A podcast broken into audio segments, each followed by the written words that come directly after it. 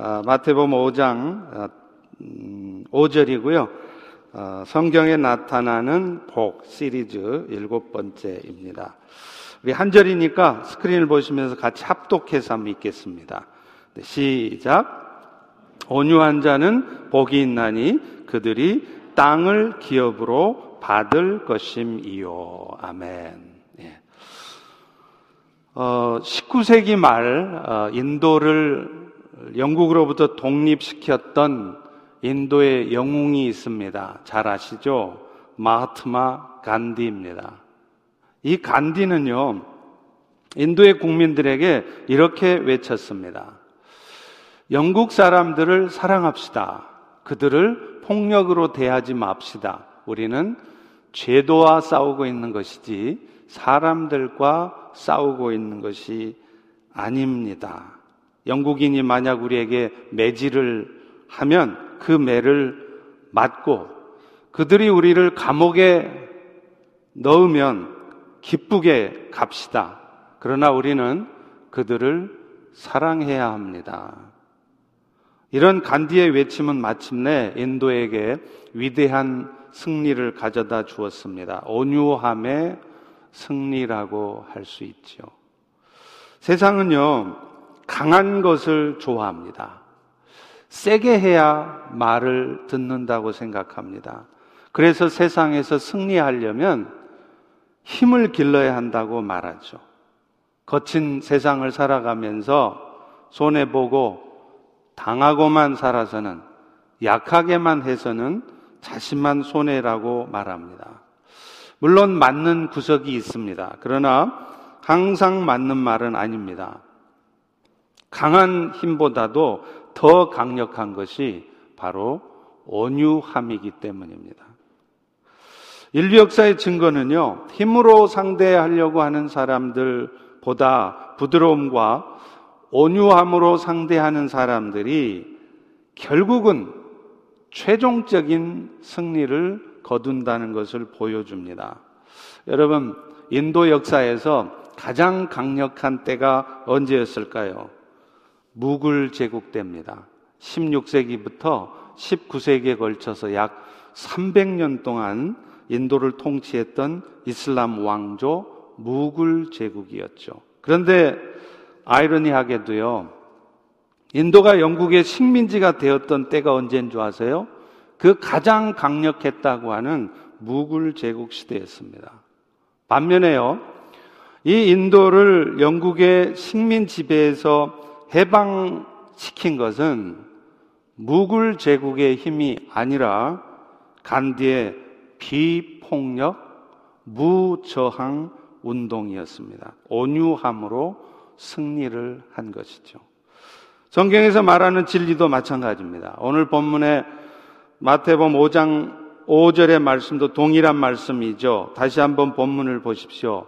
온유한 자가 복이 있나니 그들이 땅을 기업으로 받을 것이며 이 말씀도요.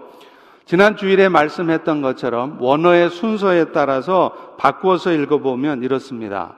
예수 믿어 복이 있는 여러분들은 온유한 삶을 살 것이니 그럴 때 땅을 기업으로 얻습니다. 이런 뜻입니다. 그런데 여기서 땅을 기업으로 얻는다는 말은요, 궁극적으로는 어, 이스라엘 백성들이 하나님께 약속받았던 가나안 땅에 들어간 것처럼 오늘날 우리 신약시대 성도들도 새 하늘과 새 땅에 들어갈 것을 의미해요. 다시 말하면 영원한 하나님의 나라를 얻을 것을 얘기하는 것이죠. 그런데 오늘 본문에서 말한 이 땅은 그런 미래적인 의미의 천국뿐만 아니라 현재적인, 현세적인 의미도 갖고 있습니다. 다시 말하면 이 말은 무슨 말이냐면 온유함으로 살아갈 때 이 땅에서도 승리적인 삶을 살 것이다. 최종적인 승리를 얻고 싶으면 결국에는 온유함으로 늘 살아가기를 애쓰라. 이 말이에요. 여러분, 고대 세계에서요, 땅을 차지한다는 것은 뭘 의미했느냐면 승리를 의미하는 것입니다. 이긴 사람이 땅을 갖는 거예요. 전쟁에서 승리한 자만이 땅을 차지하는 것이죠. 따라서 오늘 본문에 온유한 자가 땅을 차지한다 이 말은 실제로 그렇게 할 때 땅을 얻게 된다는 말도 되겠지만 궁극적으로는 온유함으로 살아갈 때 이런저런 과정이 있고 우여곡절은 있지만 최종적인 승리를 얻는 자는 온유함으로 상대하는 자다 이 말입니다. 이 말씀을 가장 잘 증명해 주는 성경의 사람이 있죠. 떠오르는 사람이 있죠. 이삭입니다. 원래 이삭은요, 아버지 아브라함으로부터 우물을 물려받습니다. 그런데 아브라함의 자손들이 번성해 가는 것을 시기한 블레셋의 아비멜렉이 그 우물을 메워버려요.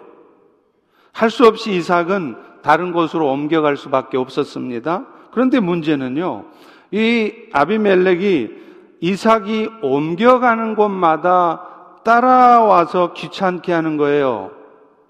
우물을 파놓으면 쫓아와서 그 우물 달라고 하는 것이죠. 아마 우리 같으면 한판 붙자고 달라들 것 같아요. 그죠? 분명히 자기 우물인데 소유권도 없는 블레셋이 와서 우물을 메워버리고 방해를 하니 여러분 같으면 안 따지겠습니까? 저 같으면 아주 따끔하게 혼내줄 것 같습니다. 그런데 이삭은 그렇지 않았습니다. 그들이 내달라는 대로 그냥 줘요. 그리고는 자기는 다른 곳에 가서 또 우물을 파요. 말이 그렇지. 오늘날에야 포크레인도 있고 또 여러 장비들이 있으니까 한나절이면 우물 파겠죠. 근데 여러분 그 당시에 무슨 포크레인이 있습니까? 변변한 삽이 있습니까? 그런 상황 속에서 우물 한 변 파라면 몇 날 며칠 아니 몇 달이 걸릴 수도 있죠. 그것뿐입니까?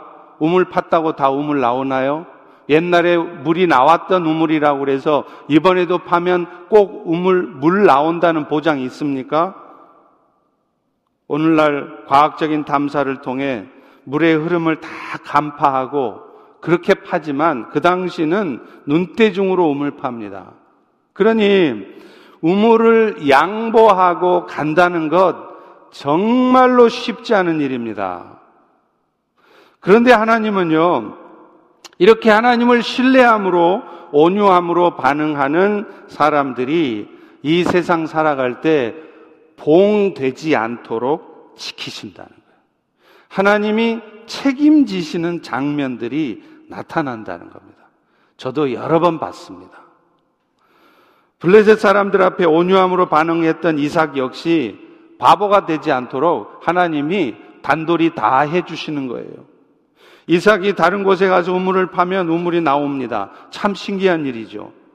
우물만 뺐으면 힘을 못 쓰고 망할 줄 알았거든요. 그래서 쫓아다니면서 우물을 메우고 방해를 했거든요. 그런데 이삭은 그 우물을 내주고 다른 곳에 가서 우물을 파기만 하면 물이 나와요. 그렇게 당하는데도 안 망하는 겁니다. 그제서야 블레셋 사람들이 생각하기 시작했습니다. 저 이삭이라는 사람은 보통 사람 아니구나.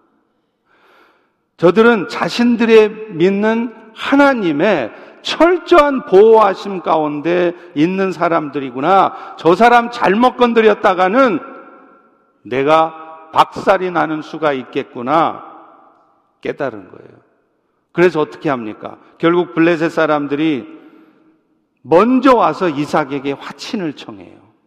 아비멜렉이 이삭에게 와서 무릎을 꿇고 고백하는 말을 들으면 그 어리숙해 보이는 그렇게 살아봐야 맨날 손해나 볼 것 같고 아무것도 못할 것 같은 이삭을 하나님이 어떻게 지키셨는지, 그를 위해 어떻게 하나님이 일하셨는지를 알 수 있어요. 장세기 26장 28절에 보십시오. 그들이 이르되 여호와께서 너와 함께 계심을 우리가 보았으므로 여호와께서 너 이삭과 함께 있는 것을 나 블레셋의 왕 아비멜렉이 보았으므로 이제 너와 우리 사이에 화친을 맺자. 그리고 나중에 하는 말이 압권입니다. 너는 여호와께 복을 받은 자니라. 이삭은 하나님이 함께하는 자고 또 여호와께 복을 받은 자여서 우리가 아무리 저들을 건드려도 공격해도 절대로 이길 수 없다고 판단을 한 겁니다. 결국 최종적으로 이 아비멜렉과 더 이상 싸우지 않고 화친을 하게 된 우물 이름, 이 이름이 바로 르호봇이에요. 그 이름의 뜻이 뭐냐면 여호와께서 나의 지경을, 바운더리를 넓히셨다. 그런 뜻입니다. 장세기 26장 22절에도 나오죠. 이삭이 거기서 우물을 팠더니 그들이 다투지 아니하였으므로 그 이름을 르호봇이라 해서 이제는 여호와께서 우리를 위하여 넓게 하셨고 이 땅에서 우리가 번성할 것이다. 이삭이 온유함으로 상대했을 때 이삭은 오히려 그들로 인해 자신의 지경을 넓힐 수 있었어요. 처음에 우물 판 거 안 뺏기려고 악착같이 이를 앙당 물고 니들이 뭔데 이 우물을 메워? 나쁜 놈들아, 저리 가! 맞짱 뜨고 싸웠으면 이삭은요, 그 우물 하나에 있는 곳만 다스렸을 거예요. 그런데 이런 우여곡절 끝에 오히려 이렇게 온유함으로 상대하니까 이삭의 지경이 넓혀졌습니다. 또 있죠. 아주 희미하기만 하지만 하나님을 몰랐던 아비멜렉이 여호와 하나님을 알게 만들어 줬어요. 아, 하나님이 참 신인가 보구나. 오늘날 우리에게도 르오봇이 있기를 소망합니다. 악한 자들을 물리치고 최종적인 승리를 하신 후에 여러분의 삶을 통해 하나님의 이름이 높여지는 르오봇의 역사가 여러분들에게도 여러분의 비즈니스에도 여러분의 삶에도 나타나기를 바랍니다. 제가 혹시요, 여러분 중에 혹시 비즈니스를 시작하려고 하시거나 뭔가 새로운 일을 하시려고 하는데 이름이 필요하신 분이 있을 것 같아요. 오늘 이 말 듣는 것을 기도의 응답으로 하십시오. 그 이름을요, 르호봇이라고 한번 지어보세요. 여호와께서 여러분의 그 일과 사업에 지경을 넓혀 주실 것이고 또 이 땅에서도 번성하게 하실 것입니다. 무엇보다도 그 일을 통하여서 주변의 사람들이 여러분 때문에 여호와 하나님의 이름이 높임 받도록 하실 것입니다. 대신에 한 가지 지키셔야 할 게 있습니다. 한순간도 안 질려고. 한순간도 자존심 안 상하려고. 하나도 손에 안 보려고 눈에다가 불을 켜고 달려드는 것이 아니라 내가 지금 이렇게 양보해도 내가 이렇게 속상하고 좀 당해 줘도 르호봇의 역사가 있을 것임을 굳게 믿고 항상 온유함으로 상대하시는 것입니다. 그러면 하나님이 여러분의 지경을 넓혀 주시고요. 여러분 때문에 그들이 하나님을 믿게 하시고요. 여러분들도 나중에는 땅에서 번성하게 하실 줄로 믿습니다. 할렐루야. 할렐루야. 그런 은혜 경험해 보고 싶으시죠? 자, 그렇다면 우리에게 이런 최종적 승리를 가져다 주는 온유함은 어떻게 얻어, 지는 걸까요? 먼저는요, 온유라는 단어가 어떤 뜻인가를 알아야 합니다. 온유라는 단어는 헬라어로 하면 πραΰς라는 단어인데요. 이 단어가 우리가 생각하는 것처럼 단순히 부드럽게 대하고 화 안 내고 그런 의미가 아닙니다. 물론 그 온유라는 뜻이 외형적으로는 폭력을 보이거나 잔인함을 보이지 않는 것이지만 보다 적극적인 의미가 있는데 그것은 뭐냐면 사랑의 마음을 가지고 인내하면서 부드럽게 대하는 자세가 온유라는 거예요. 그러니 우리가 막 화 안 내고 막 잔인하게 막 폭력을 가지고 상대하고 맞짱 뜨고 그런 거 정도는 안 할 수 있겠는데 진짜 그 영혼을 사랑하는 마음으로 나를 힘들게 하는 그 사람 또 나를 어렵게 만들고 있는 이 상황을 부드럽게 스펀지처럼 받아낸다고 하는 것 결코 쉽지 않을 겁니다. 여러분 지금 이 순간에 이 말씀을 듣는 순간에 여러분 느끼고 있을 거예요. 그런 의미에서 온유함으로 살기 위해 가장 먼저 필요한 게 뭐냐면요. 모든 것이 하나님으로부터 왔다는 것을 인정하는 겁니다. 다시 말하면 여러분의 비즈니스, 여러분의 삶, 여러분의 가정, 이 모든 삶 속에서 하나님의 주권을 sovereignty를 인정하라는 거예요. 존 오웬이라고 하는 청도, 청교도 설교가가 온유한 인격이 되는 비결을 이렇게 말합니다. 온유한 인격은 오직 하나님의 주권에 대한 정당한 반응에서 온다. 그러니까 내 삶에, 내 비즈니스에, 내 가정에, 내 교회에 하나님의 주권, 하나님이 다스리시고, 하나님이 통치하시고, 하나님이 일하신다는 그 sovereignty를 인정하지 않으면 여러분은 절대 온유함의 승리를 맛볼 수 없다는 거예요. 굉장히 중요한 말입니다. 앞서 말했던 블레셋 사람들 끈질기게 쫓아와서 우물 달라고 할 때 여러분 그 우물이 내 것이라고만 생각하면 절대 내주기 싫죠. 내가 지금 이 비즈니스를 내가 미국 이민 와서 얼마나 죽을 똥살똥 해서 이루어 놓은 건데 이걸 저놈들이 뺏어간다고 안 되지. 그런데 그 우물 자체가 내가 지금 이루어 놓은 이 비즈니스 자체가 하나님으로부터 받은 것이라고 생각하면 마음이 좀 편해지죠. 사실 오늘날 우리에게 구원주가 되신 예수님 대신 하나님은 그리스도의 영이신 성령을 보내셨어요. 그래서 지금 이 순간에도 여러분이 느끼시던 못 느끼시던 상관없이 이미 성령 하나님이 여러분 안에 함께 여러분과 일하고 계십니다. 이거 하나만 잘 붙들고 살아도요, 세상 살아가면서, 비즈니스 하면서, 직장 생활 하면서, 마음이 많이 편안해집니다. 그리고요, 이런 마음을 가지고 살아가면 의외로요, 그렇게 안 풀리던 문제들이 쉽게 풀려지는 걸 경험합니다. 진짜 하나님이 등장하셔서 여러분이 생각지도 못한 방법으로 하나님이 풀어내시는 것을 여러분이 경험하실 것이기 때문에 그렇습니다. 그런데 우리는 이 사실을 알지 못해요. 또 믿지 못해요.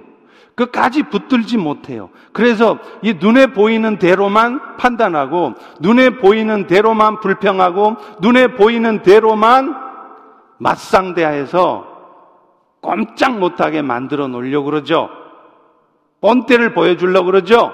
내 생각대로 상황을 만들어 가려고 그러죠. 그러다가 된통 당하는 사람들이 종종 있습니다.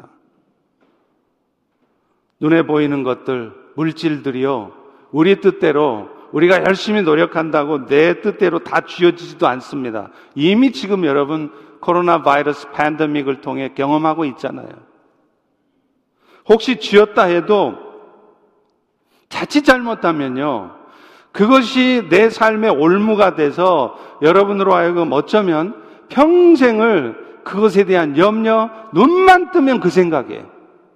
아침에 일어나기만 하면 요 비즈니스, 요 직장 생활, 그래서 늘 걱정, 근심에 사로잡혀 사니 하루가 편할 날이 없어요. 얼굴 표정을 보면 항상 그늘져 있습니다. 항상 모든 게 못마땅해요. 심각해요. 제가 늘 얘기하는 것처럼 too serious인 거예요. 이렇게 눈에 보이는 것들 또 물질이 갖는 힘을 잘 알고 있었는지 마르틴 루터도 구원을 위해서는 세 가지 회심이 있어야 되는데 이 세 가지를 이렇게 말합니다. 첫 번째가 머리의 회심이래요. 두 번째가 가슴의 회심인데 세 번째가 돈 지갑의 회심이라고 합니다. 다른 것은 다 되는데 돈에 대해서만큼은 사람들이 좀처럼 안 변하는 거예요. 참 저분 신앙 좋다, 믿음 좋다 싶은데 결정적으로 돈과 관련된 일에 있어서는 희생 안 하려 그럽니다. 손해 안 보려 그럽니다. 그게 우리 인간들의 어쩔 수 없는 모습이에요. 그런데 우리가 정말 기억해야 될 것은 내가 오늘 쥐고 있는 이 재물, 많고 적음을 떠나서 이거 내 거 아니라는 거예요. 하나님이 우리에게 맡겨주신 거랍니다. 그러니 내가 갖고 있는 이 재물도 내가 열심히 일했기 때문에 얻어진 것이 아니라 하나님이 주신 것이라 생각해야 돼요. 그리고 지금은 내 손 안에 있지만 여러분, 그것이 언제 여러분도 생각지도 못하는 방법으로 한순간에 날아갈지 여러분이 도대체 어떻게 아십니까?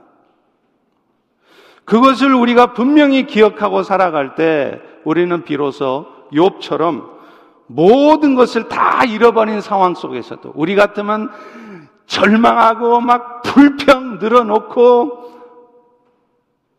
그럴 것 같은데 욥은 이렇게 고백했었습니다. 욥기 1장 21절이에요. 내가 모태에서 알몸으로 나왔은즉 알몸이 그리로 돌아갈지라 주신 이도 여호와신데 거두신 이도 여호와실 것이니 내가 모든 걸 잃어버린 이 상황에서도 여호와의 이름이 찬송받을지어다. 그럴 때 비로소 우리는 모든 것을 다 잃어버린 상황에서도 온유함을 잃지 않는 것입니다. 파인애플 스토리라는 유명한 이야기가 있습니다. 이 이야기는요, 네덜란드 영이었던 뉴기니에서 선교 사역을 하던 어떤 선교사님이 7년 동안 경험한 얘기, 실제 얘기입니다. 이 선교사님이 선교지에 있을 때 한 가지 소원이 하나 있었는데 파인애플이 그렇게 먹고 싶었대요. 그래서 본국에서 파인애플 묘목을 가져와서 자기가 함께 살고 있는 형제들하고 그걸 심었습니다. 마침내 수확대가 되어서 파인애플을 따 먹으려 그러는데 파인애플을 누가 다 따가 버린 거예요. 누가 따갔냐? 자기와 함께 그 파인애플 묘목을 심었던 형제들이었어요. 화가 난 선교사님이 이거 도대체 누가 따갔어? 그랬더니 그 형제들이 이렇게 말했답니다. 이곳의 정글의 법칙은 모든 열매들은 심은 사람의 것입니다. 그러니 우리가 심었으니 우리가 따먹은 겁니다. 그래서 성교사님은 이번에 이번에는 이렇게 말을 해요. 그러면 좋다. 이제 앞으로 심은 거는 아예 내가 너희들한테 수확물의 반을 줄 테니까 절대 따먹지 말라. 그런데 놀랍게도 이번에도 한철이 지나고 보니까 다 따먹어 버린 거예요. 이 일 때문에 선교사님이 얼마나 속이 끓어지겠어요. 여러분 같으면 안 그러겠어요? 정말 수고해서 이렇게 만들어 놨더니 어떤 놈이 어먼 놈이 와가지고 덥석 집어가는 거예요. 그러면 여러분 화 안 나요? 속이 부글부글 끓죠? 저도 그럴 것 같아요. 그런데 그 선교사님도 속이 끓었답니다. 그랬더니 어떤 일이 벌어지느냐? 자기가 선교해야 될 그 뉴기니 현지 형제들이 그렇게 밉더래요. 여러분, 영혼 구원시켜야 될 형제들이 미워 갖고서 어떻게 선교를 합니까? 목회를 하면서 성도들이 미워 가지고 어떻게 목회를 하겠어요? 그런데 어느 날 주님이 그러시더래요. 너 지금 왜 괴로워하고 있니? 그 파인애플이 네 거냐? 열매를 먹고 싶다는 생각에 모든 것이 하나님께로부터 왔다는 사실을 잊어먹고 그것 때문에 자신의 선교의 대상이 되어야 될 원주인들을 마음속으로 막 미워하고 원망하고 있었던 자신이 부끄러웠습니다. 그래서 이 선교사님은 회개하셨대요. 그렇습니다. 그 파인애플 제 것 아니라 원래 하나님 것입니다. 이렇게 인정하고 나니까 파인애플이 안 아깝더래요. 주민들도 그 형제들도 원망스럽지 않더래요. 저 나쁜 놈들. 내 거 가져간 놈들. 그런데 그 후에도 원주민들이 때때로 이 파인애플을 훔쳐가는 일이 종종 있었답니다. 그런데 아십니까? 실제입니다. 놀랍게요. 그 파인애플을 훔쳐가기만 하면 훔쳐간 사람의 아이가 갑자기 병이 나거나 그 집안에 좋지 않은 일이 막 생기는 거예요. 마침내 원주민들도 깨닫습니다. 아, 하나님의 사람을 건드리니까, 저 온유한 사람을 건드리니까 내 삶에 이런 일이 터지는구나 깨닫습니다. 하나님의 것을 도둑질하니까 이런 일이 생기는 것이구나 스스로 고백을 합니다. 여러분 이게 뭘 말해요? 성교사님 자신이 모든 것이 하나님께로부터 왔다는 고백을 하고 나니까 하나님께서 친히 그 못돼 먹은 원주민들을 다스려 주시는 거예요. 결국 선교사님은 마음껏 파인애플 따먹고 무엇보다도 영혼권의 역사를 경험할 수 있었던 것입니다. 두 번째로요, 온유함으로 승리하기 위해서 필요한 것은 지금 나를 이렇게 마음 어둡게 하고 시험 들게 하고 있는 이 상황 자체를 하나님이 나에게 주신 훈련 상황으로 이해하라는 거예요. 여러분, 모세는요, 성경에서 보장한 최고의 온유한 사람이에요. 그래서 민수기 12장 3절에도 이 사람 모세는 온유함이 지면의 모든 사람보다 더하다. 그런데 이런 모세의 온유함은요, 아십니까? 하루아침에 생긴 게 아니에요. 여러분 주변에 보이는 어떤 온유한 신앙의 선배들도 날 때부터 온유한 사람이었거나 한순간에 갑자기 온유하게 된 사람은 없습니다. 자신의 가정 속에서 부부 간의 관계 속에서 부모 자식 간의 관계 속에서 교회 공동체 지체들 간의 관계 속에서 비즈니스 동료 부하 직장 생활 속에서 지속적으로 훈련되어진 결과이지 하루아침에 온유한 사람이 되는 게 아니더라는 거예요.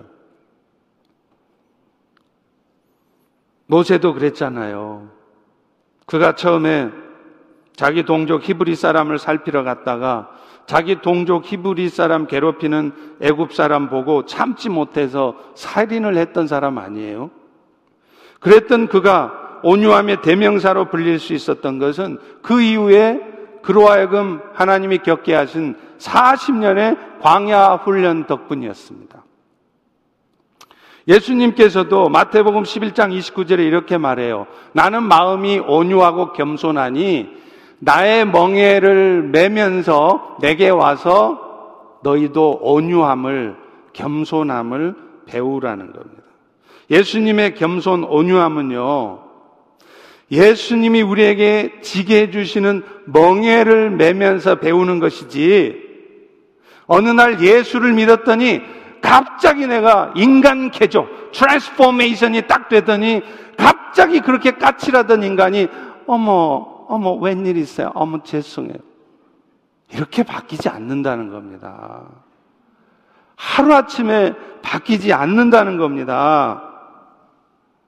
그렇다면 지금 여러분이 겪고 있는 상황도요, 여러분은 제법 속상하시고 막 화가 부글부글 끓겠고 얄미워 죽게, 죽으시겠죠? 그런데 기억하십시오.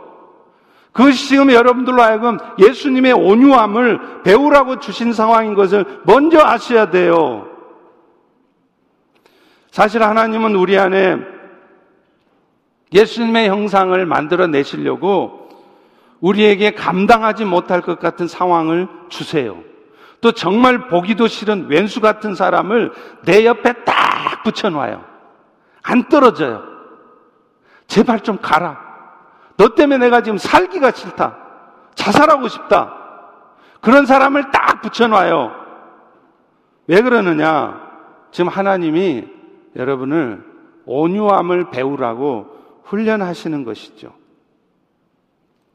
사업하는 사람들도요, 큰 사업하는 사람들은 다릅니다. 한 건 해가지고 1년을 먹고 살아요. 그런데요, 매 순간 조그만 것에서도 조금도 손해 안 보려고 하고 푼돈 안 놓치려고 하는 사람들은요, 그런 분들은 죄송하지만 절대 큰 돈 못 법니다. 때로 손해보는 것 같기도 하고요. 또 기꺼이 손해 봐줄 때요. 그런 온유함으로 비즈니스하고 직장 생활할 때요. 나중에 한 건 제대로 걸리면 그동안 내가 계속 손해 봤던 거, 저 사람 때문에 내가 계속 손해 봤던 거, 저 사람 때문에 내 비즈니스가 어려웠던 거, 직장 생활 힘들어서 승진도, 프로모션도 못 했던 거, 그거 한순간에 다 갚아져 버려요. 생각지도 못한 회사하고 컨트랙이 돼서 그동안 내가 온유함으로 손해 봐주고 양보해 주고 손해 봤던 거 한순간에 한목에 다 갚아져요. 내가 온유함으로 상대하느라고 프로모션 안 돼서 승진 못하고 지지분이나고 살았던 거 결국에 어느 순간 한 건 딱 하면 그 사람 때문에 초고속 승진을 두 계단, 세 계단 뛰어서 프로모션 하는 날이 옵니다. 이것이 하나님이 하시는 일이에요. 영적인 삶에도 마찬가지입니다. 하나님 우리에게 큰 건 하나 올리라고 상황 주신 겁니다. 그런데 우리는 왜 그렇게 나에게 이 고통스러운 상황 나한테 주시느냐고 원망만 할 일이 아니에요. 왜 저렇게 감당 못할 사람을 나한테 붙여놔 주셔서 이렇게 맨날 속이 부글부글 끓고 저놈의 자식을 내가 어떻게 지금 해봐? 그런 마음이 들도록 하시는지 아닙니다. 그런 사람을 끝까지 붙들고 씨름하다 보면 그야말로 진짜 그럴 때 여러분이 실력이 붙어요. 어떤 실력이요? 온유함의 실력. 그래서 궁극적으로는 최종적인 승리를 얻는 실력을 쌓는 것입니다. 그래서 모세처럼 지상에서 온유한 사람이 더한 사람이 없다고 할 정도의 고품격, 하이 퀄러티의 사람이 되는 것입니다. 그런데 우리가 지금 하나님이 큰 건 하나 올리라고 준비시켜 준 선물을 두말 없이 여러분 그냥 밀어내버리고 계시지 않습니까? 하나님도 애써서 준비해서 보내주셨는데 열어보지도 않고 던져버려요. 진짜 왼수 같은 사람 하나 붙여주신 거, 여러분 그냥 붙여주신 거 절대로 아닙니다. 여러분한테 나름대로 맞춤으로 꼭 맞는 사람, 꼭 맞는 원수 고르느라고 우리 하나님도 신경 많이 쓰셨어요. 그 사람하고 영적 씨름해서 한 건 올려보라고 고르고 골라서 여러분들한테 겪게 하시고 만나게 하시고 상대하게 하시는 것입니다. 그러니 미리 겁먹고 미리 화내고 미리 불평하면서 막 여러분 생각대로 여러분 머리에 떠오르는 대로 막 말하고 막 행동하고 그러시지 말라는 거예요. 정말 감당 못할 것 같지만 주님 붙들고 감당해 보면은요, 안 되는 것도 아니에요. 내가 지금 손해보는 것 같지만 한번 손해볼 각오하고 달려들면 손해도 안 봅니다. 하나님이 감당하세요. 정말로 때가 되면 하나님이 처리하세요. 그래서 실력이 딱 붙으면 웬만하면 웬만한 사람들은 원수로도 안 보여요, 이제는. 웬만한 상황들은 그저 심심풀이 땅콩입니다.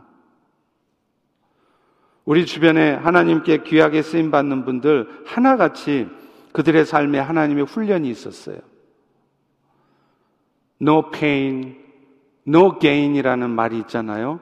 아름다운 장미를 얻으려면 가시에 찔리는 아픔을 각오해야 되는 것입니다. 그러니 지금 여러분이 겪는 이 시간을 그저 고통의 시간으로만 보지 마세요.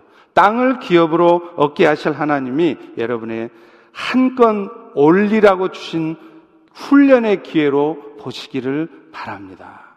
그러면 그 사람이 왼수 같은 짜증나는 사람이 아니라 다소 거칠어 보이긴 하지만 여러분을 축복의 땅으로 인도할 고마운 사람으로 보여질 것입니다. 마지막 세 번째는요. 결국은 이 모든 것을 하나님께 맡기는 믿음으로 살아가려 할 때 온유함이 생긴다는 거예요.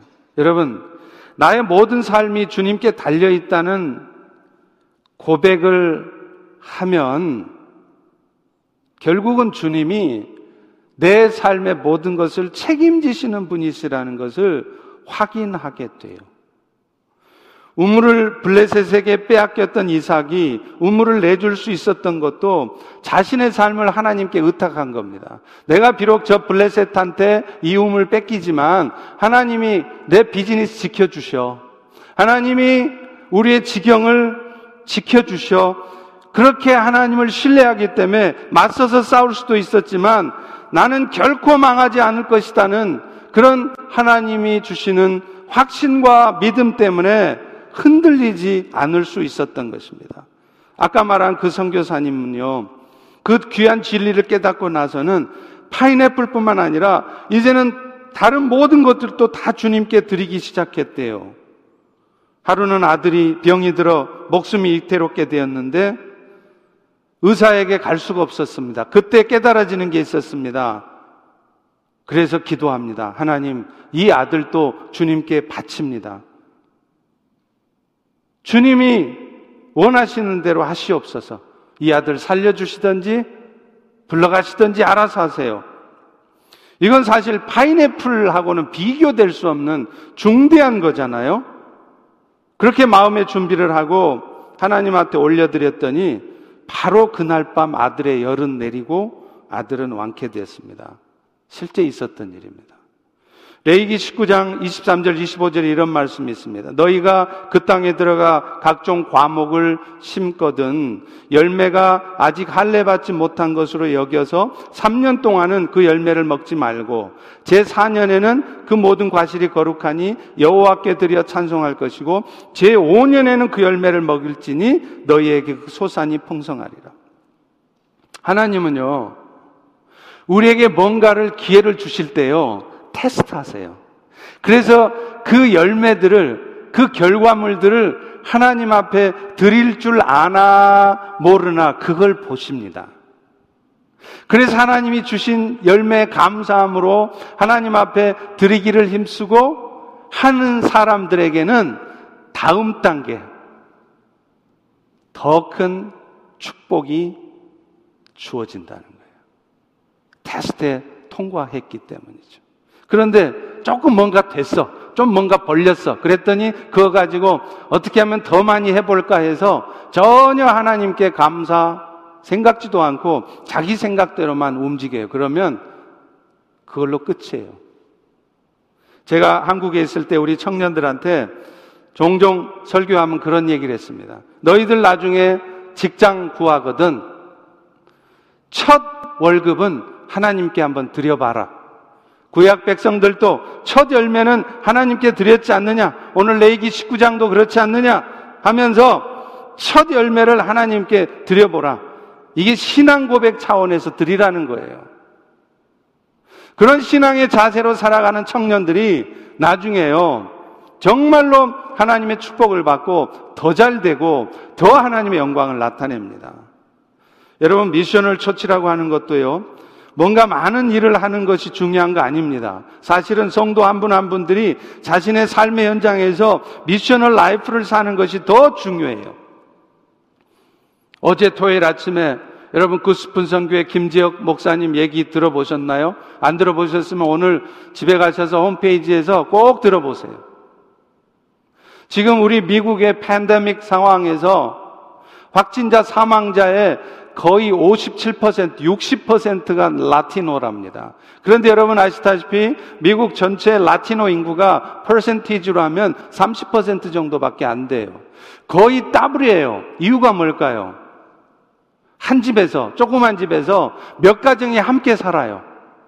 방 두 개짜리, 세 개짜리에서 다섯 가정이 함께 살아요. 그러니 감염이 안 되겠어요? 신분 문제 해결 안 되니까 실업수당도 못 받아요. 갑자기 해고되면 방법이 없어요. 그러니 못 먹고 굶주리는데 감염되는데 죽어가는데 문제는 사람들이 이런 상황이다 보니까 더 돕지를 않는 거예요. 그러니 상황이 더 심각해진 겁니다. 그래서 사실은 우리가 해야 될 일이 이런 때이기 때문에 더 많은 거예요.